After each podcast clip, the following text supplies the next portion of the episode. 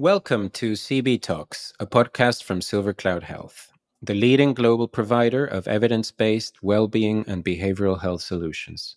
I'm Dr. Jorge Palacios, Senior Digital Health Scientist, and in each episode, I explore the science of digital mental health. I'm joined by leading mental health practitioners, experts, and advocates as we consider how the latest research can be used to empower those using its services.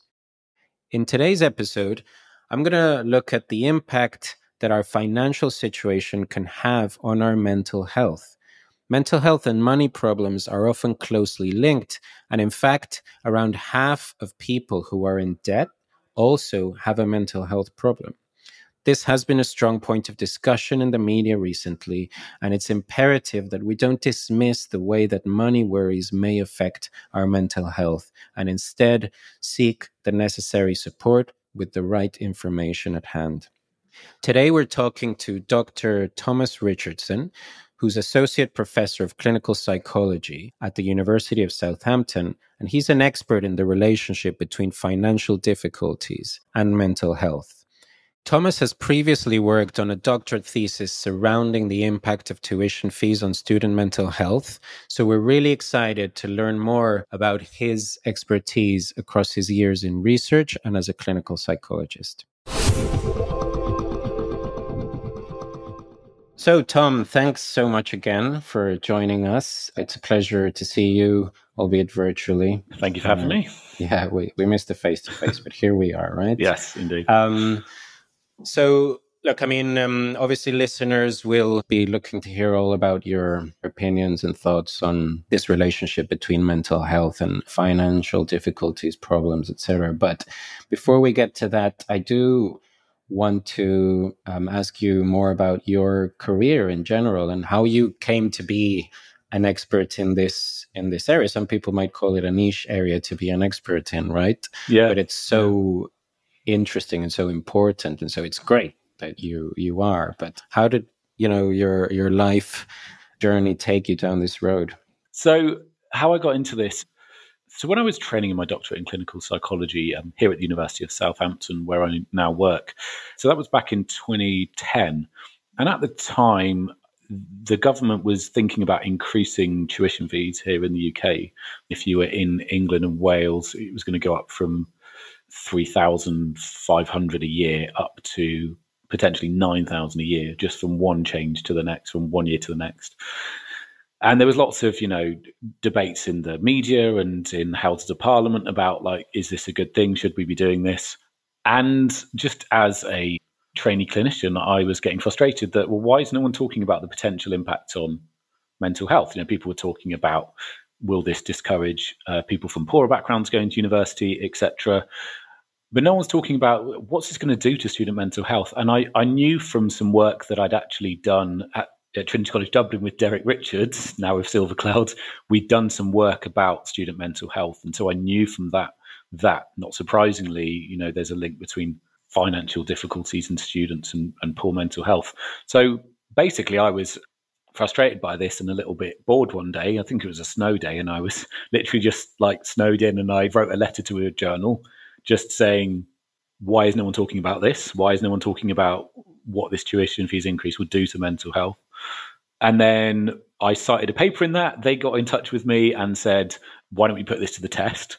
And then that ended up becoming because we have to do a, a, research project in your final year of the doctorate. So that became my research project.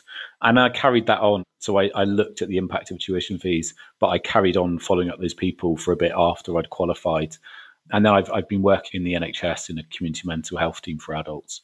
So more of the kind of severe and enduring complex mental health problems. And when I worked in there, I then kind of saw about, yeah, just how strong that link was and the impact of real deprivation and poverty had on my service users. So I then kind of became quite interested in applying that to uh, quite complex populations. So bipolar disorder, for example, has always been a a research interest of mine as someone with lived experience of bipolar disorder myself.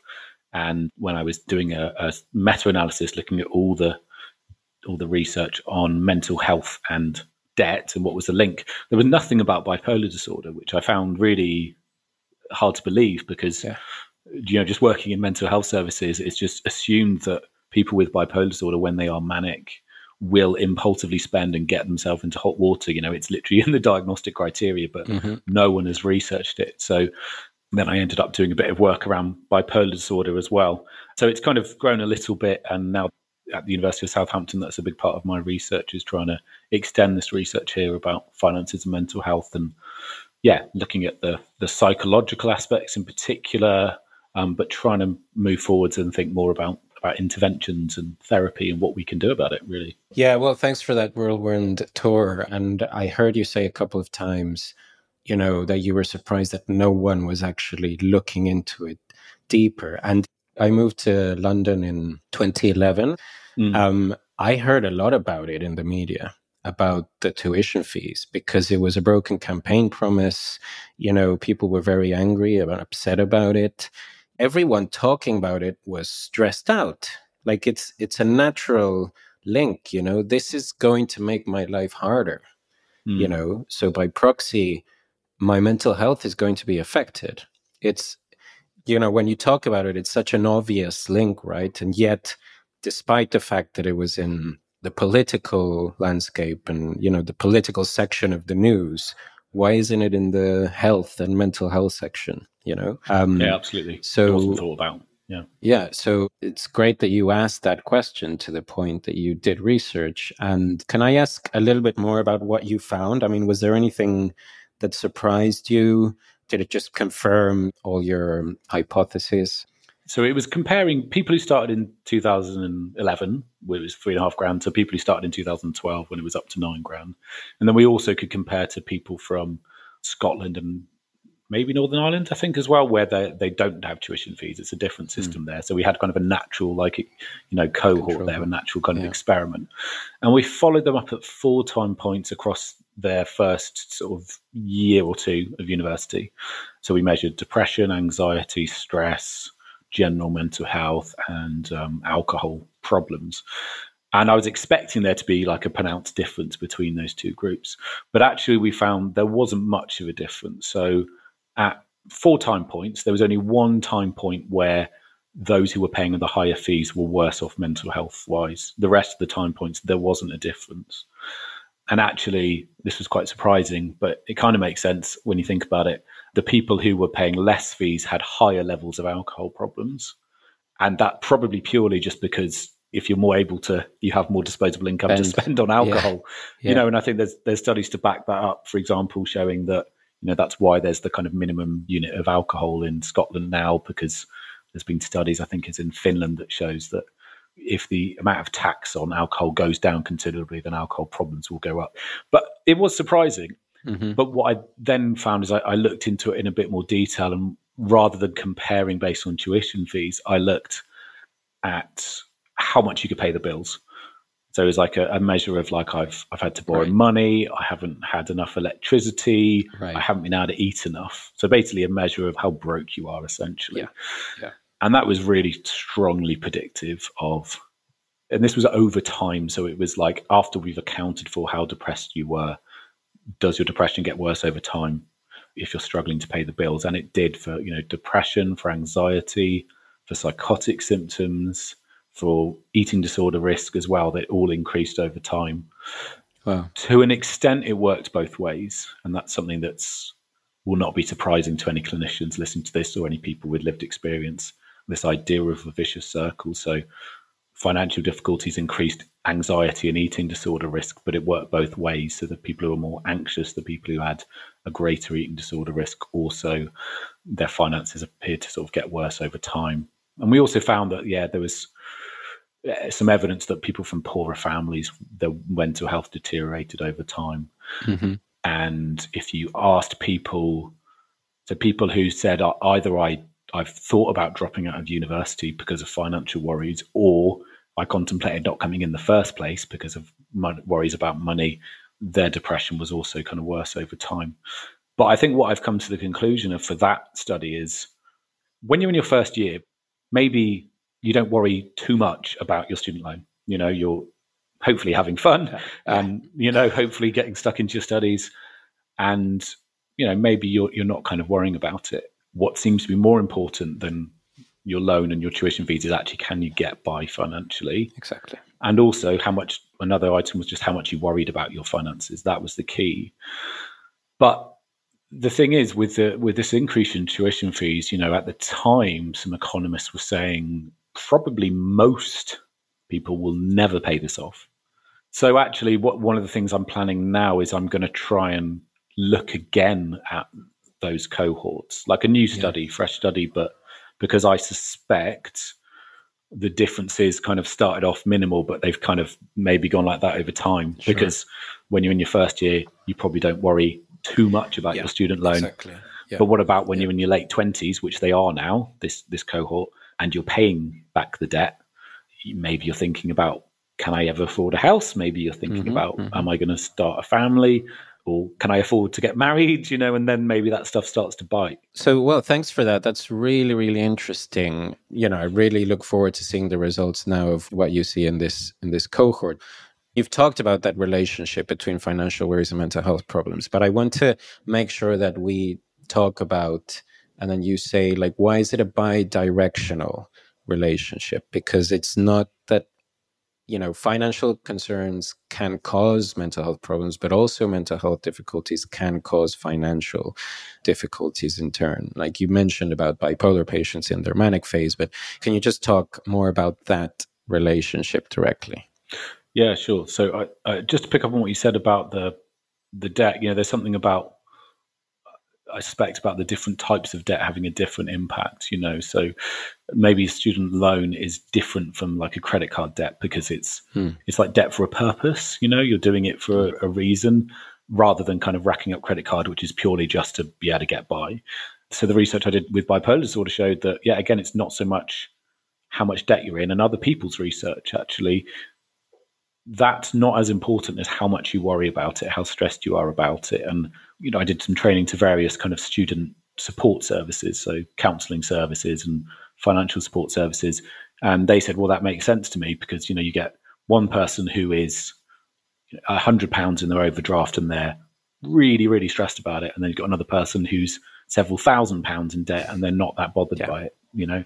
And there's lots yeah, of things that impact that. Right? It is, yeah. it is subjective. And that's where, as a psychologist, hopefully we can intervene. But in terms of the vicious cycle, I think overall, what my the evidence I've done so far is that it does work both ways. It's probably a bit stronger that financial difficulties worsens mental health over time than the other way around, but it definitely does work both ways. And one of the things we did with bipolar disorders, we we just did interviews with people about it, and they said about this this vicious cycle and there are a few reasons for that. So, you know, one is that if you're depressed or anxious, you know, as you know, you, you tend to avoid a lot of stuff that's difficult because it feels overwhelming, right? You, you stay in bed, you don't talk to people.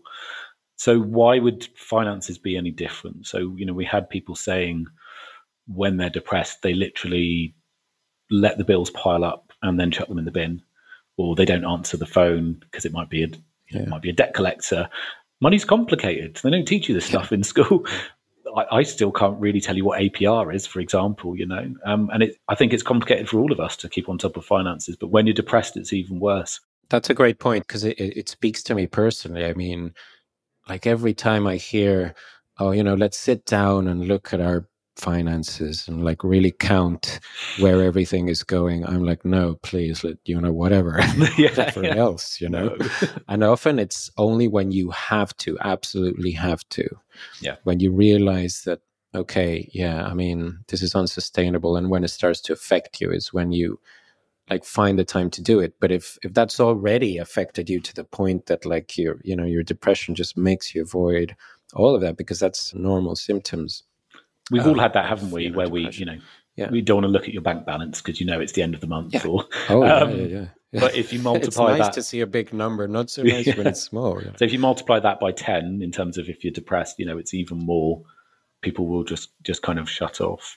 But there's other ways in terms of the ways mental health problems can make you more vulnerable. I mean, you know, first of all, unfortunately, you know, people with quite serious mental health problems, it can be hard to hold down a job, or they might have to go for part time gig economy, less paid. And it was hard to hear these interviews with bipolar disorder. People saying, I had to take, you know, a big pay cut. I had to go to kind of part time, etc.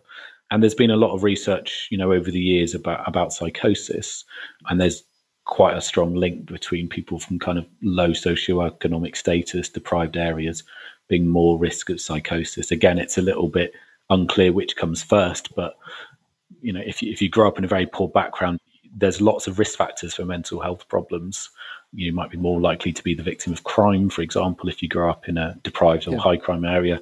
But then also, you know, if you if you're struggling to pay the bills, you're relying on on benefits and welfare, then you're more likely to have to live in an area that's quite deprived. So there's it's a, all interlinked. It is, and it, it, it's complicated. I I started off saying I researched debt and mental health, and now I say money and mental health more broadly because the like the more I research this, the more I realize I confuse myself and realize how complicated it is because it's all interlinked. You know, there's so many misconceptions about mental health and you know bipolar disorder and so like it's easy to to talk about it in such simple terms and here you're adding all these layers you know obviously working in the digital health sphere and and understanding that technology is is you know re- prevalent in our society in many ways mm-hmm. and you know it helps in many ways but also hinders in others can you talk a little bit about the relationship between technology and money and finance how it may create some problems but also some solutions yeah. what has been your experience of that Thank yeah you. so it's definitely a theme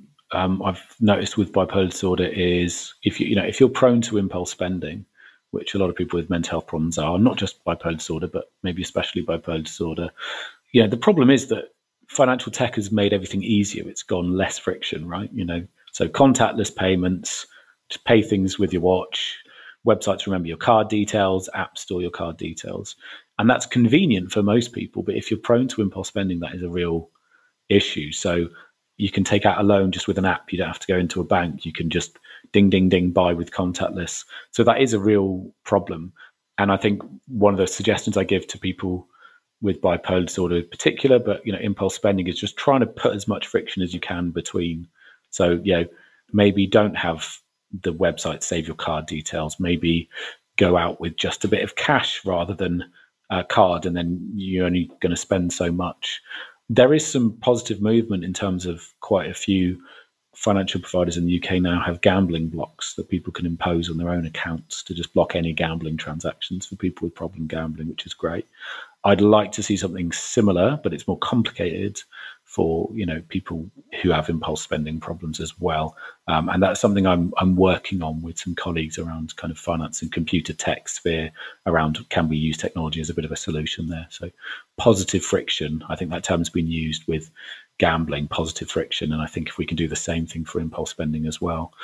But I think as well, you know, we spoke about avoiding finances, and I think with more apps and open banking where you can have you know apps that pull in data from lots of different accounts you've got it actually potentially makes it easier because it's easier to manage you know maybe rather than having loads of different bank accounts and paper statements if you've got it all in one maybe that feels a little bit more manageable because you can see your outgoings you can see your incomings and it's hopefully a little bit easier to actually manage it and keep it on touch with it you know. So you've got apps which have sort of budgeting tools, for example, and um, help you find the best deal on that kind of thing. So there is definitely it, it can be a problem. It can also be a solution. I, am I'm certainly trying to work on how it can maybe prevent impulse spending rather than at the moment it, it tends to make it easier. Unfortunately. Yeah, yeah, a great point. Again, some some really important concepts that you're introducing there to a lot of people. I mean, of course, we think of technology as super convenient, but for a lot of people, it, it's really a problem. It creates more problems that it, it's too convenient. That it's all it's exactly a little too convenient. What can people do if money is impacting their their mental health, and how can therapy help? Like, what are the psychological mechanisms, and how can therapy help? Yeah, so my research has shown and other people's research that there are lots of psychological mechanisms here. So one of the things we found is hope is really important in linking financial problems with depression, anxiety, and so is shame. More important than how much you can pay the bills is how ashamed you are. So I think first of all, I just want to say, you know, to know that you're not alone. You know, we've been through COVID and that that has had a big impact. because of, mental health wise because of the financial impact of being furloughed, etc. And we are unfortunately in a really in the UK a really challenging cost of living crisis at the moment with record inflation. So I just want people to know that you are not alone with it. We need to, as a as a society, but as therapists, try and pour some cold water over that shame. So that that's just kind of one thing. Knowing you're not alone, trying to be kind to yourself about that, and modeling that as therapists. But in terms of the hope as well, I think anything you can do to be a little bit more on top of your finances is, is going to help with that. I appreciate this this it's really difficult with the cost of living as things are and the energy costs. And I don't want to come across as naive here saying this because I know we're really up against it in terms of all of these financial struggles. But I do think there are things we can do as therapists and psychologists, and there are things that people can do. So we know the avoidance of finances. We know as therapists how to tackle that, don't we? In terms of like facing fears, anxiety, and I think for for individuals, it can feel overwhelming. But if you can try and just take a couple of small steps, you know, try and work with one bill, then work with another, you know, step by step, trying to ask for help early is a really important thing. Because again, research I've shown that active coping, trying to actively change it and having some sense of like agency, some sense of control over a situation and having better self esteem about it, feeling like you can do something about it, that's really protective. That helps protect from the the impact of financial difficulties. So, contacting debt advice charities, etc. If you're in debt, it is hard, and I appreciate that. But anything that helps you feel a little bit more hopeful about the future and maybe gives you a few practical suggestions about what can be done um, for the financial situation, anything that helps you feel a little bit more on top of it is is going to be a really positive thing. One of the things we showed with bipolar disorder is mindfulness predicts impulsive spending. So there's a, definitely a role for mindfulness in terms of helping people being more aware of, of their impulse spending, but also I think just trying to focus attention away from the ruminations about money, for example. And as therapists, there's there's going to be a lot of unhelpful thinking patterns there, a lot of catastrophizing that we can work with with CBT. But there's also going to be some thoughts that are completely realistic. You know, you know, there is a real cost of living crisis, and sometimes it's not about challenging the thoughts. For example, I'm, I'm going bankrupt. You can't challenge that thought as you know catastrophizing if it's true. But as therapists, we can hopefully help people feel a little bit less ashamed, a bit kinder to themselves.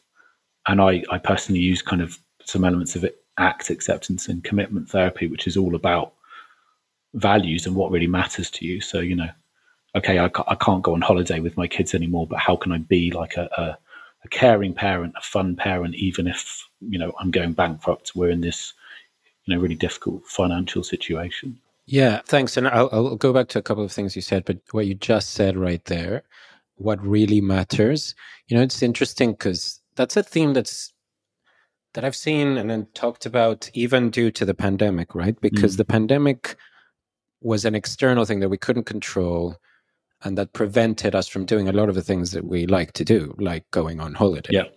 And, you know, it did make people, I think, think more about what really mattered to them.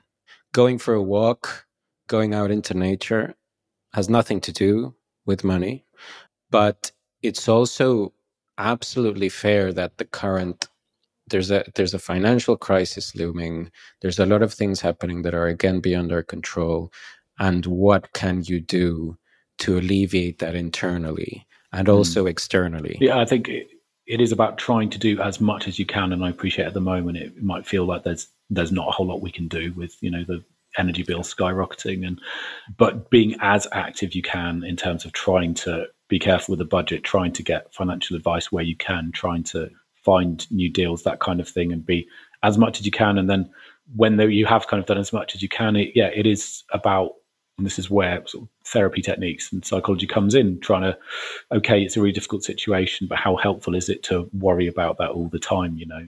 And, you know, we're here in this podcast, people hopefully are, are getting a lot of valuable information. I'm, I'm sure they are, whoever's listening. But, you know, outside of this podcast, outside of visiting you in your office, um, you might get flooded with requests, uh, Thomas. But you know what resources are out there for people? Yeah. So one of the things i've been working with silvercloud um, over the last few years is developing space for money worries which is online cbt you know, using the silvercloud platform.